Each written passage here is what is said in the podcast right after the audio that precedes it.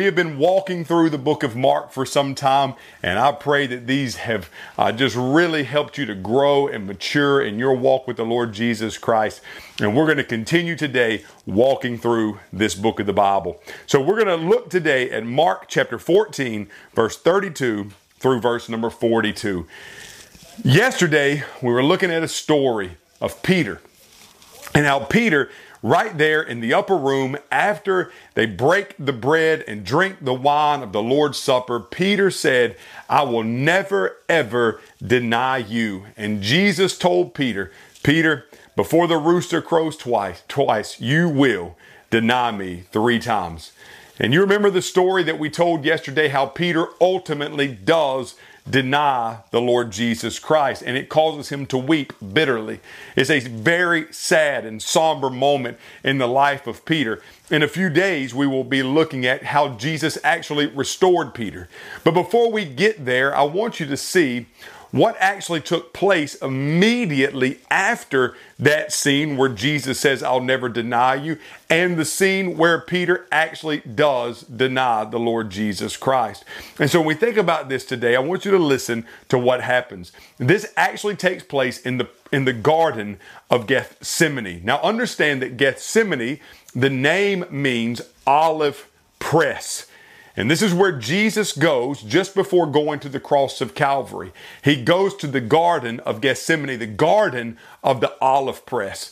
And it's here that he is going to feel the pressing, the weight, the burden of all the sins of the world begin to really come down on his shoulders as the wrath of God is now beginning to be poured out onto his son as Jesus is about to die for the sins of the world. It has now become the hour. It is now the time. This is the darkest hour in human history. Those few hours where Jesus, the Son of God, is going to hang on a rugged cross, becoming the sins of the world, and the Father is pouring out his cup of indignation, his cup of wrath, his cup of justice onto his son as his son dies as the sacrificial lamb for you and me.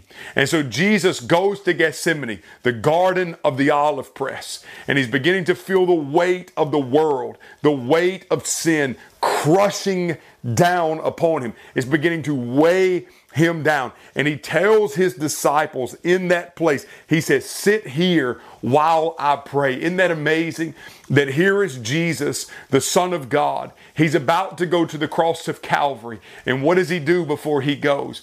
He goes to a spot where he can go and he can pray to his Father in heaven. Friends, how many times we get put in a quote unquote olive press we have the weight of the world pressing down upon us. And the first thing we do is we pick up our cell phone, we call our friend, and we begin to tell them all of our problems, all of our troubles. We begin to gossip to them about everything that's going on in our life, hoping for some sort of solution. And then we get to work and we tell that person at the cubicle all these things that are going on in our lives, hoping to find some sort of solution. But if we can take a lesson from the Lord Jesus Christ today, let us be more like Jesus. And when the world world is pressing upon us, let us go to our Father in prayer. Now, we must not compare those little things in our life, such as you know, uh, uh, something going on in our lives, uh, such as, you know, I, I, dinged up my car yesterday, or my, my credit card didn't work, or somebody's talking bad about me. Let us not really compare those things with the sheer weight of gravity of the moment that Jesus is facing. Let us remember that Jesus died for the sins of the world, the things that we go through. But let us look at this story in its context. Jesus has the weight of everything weighing on him. He goes to the Lord in prayer and he takes Peter, James, and John with him. And he began to be deeply distressed and horrified. The Son of God is horrified. He's deeply distressed. He knows what is just before him. In a matter of moments, he's going to die for the sins of the world. He says to them, My soul is swallowed up in sorrow to the point of death. Remain here and stay awake. Jesus, his friends are there with him. And, and here he is, knowing what's about to happen. And, and he just wants the consolation. He, he just wants the comfort of knowing that his friends are there and that his friends are praying for him. And he says, Stay awake, pray. Uh, my soul is swallowed up in grief. We see the emotion of the Lord Jesus Christ just before the cross. He goes a little further and he falls to the ground, the Bible says, and he began to pray, if possible, that the hour might pass from him. And he says, Abba, that word in the Greek means literally daddy. He says, Daddy, Father, it's a term of endearment. All things are possible for you. Take this cup away from me.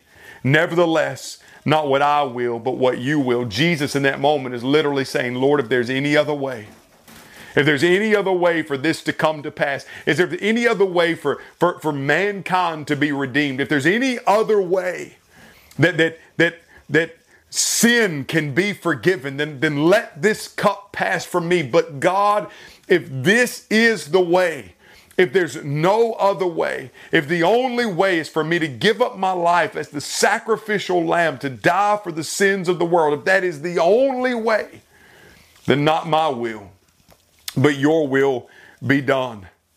And Jesus gets up from praying and he comes and he finds them sleeping. Simon, are you sleeping? He asked Peter. Couldn't you stay awake for just one hour? Stay awake and pray so that you won't enter into temptation. The spirit is willing, but the flesh is weak. Maybe Peter never denies Jesus in just a little while if he's not sleeping in this hour. It's amazing how he's just told him, I, I, won't deny you, but now Jesus is, is imploring him to pray. But Peter is, is, is just dozed off over here in the garden. He's asleep in this moment where Jesus is, is, is, is so, so heavy laden with grief. It's, it's an amazing picture that, that, that Peter falls asleep. And friends, I, I want to bring it back kind of to the church here for application. Consider the hour that we're living in. Jesus has died, Jesus has resurrected. He's told the church he's coming back. And he said, Be on mission. Go, make disciples of all nations, baptize them in the name of the Father, the Son, the Holy Spirit. I am going to return. The angel said this, this Jesus who went into heaven is going to come back the same way he returned. And so, so we know that Jesus is coming back. Paul says, be steadfast, be immovable, always excelling in the Lord's work, knowing that your labor of the Lord is not in vain. And so we know he's coming back. We know that return is imminent. But where is the church today? Well, I suppose we've been rocked to sleep because the church is plateaued, the church is declining, our baptism numbers are decreasing, membership is, is falling every year. So, so is it that today we've been rocked to sleep by the enemy? We know the hour is at hand. We like to point the finger at the disciples and say, How could they ever? And yet we've become lethargic in our own walks with the Lord Jesus Christ. And the Bible says, But once again he goes away and he prays. And he says the same thing. And he comes again. He finds them sleeping again because they could not keep their eyes open. They did not know what to say to him. Then he came a third time and he said, Are you still sleeping and resting? Enough. The time has come. Look, the Son of Man is being betrayed into the hands of sinners. Get up, let's go. See, my betrayer is near. They slept all night long, all the way up to the point of arrest. And eventually, Jesus comes back and he says, The time is near. I'm about to, I'm about to be arrested. I'm about to die.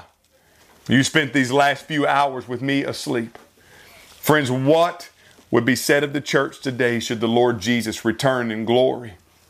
Would it be said of us that we're asleep?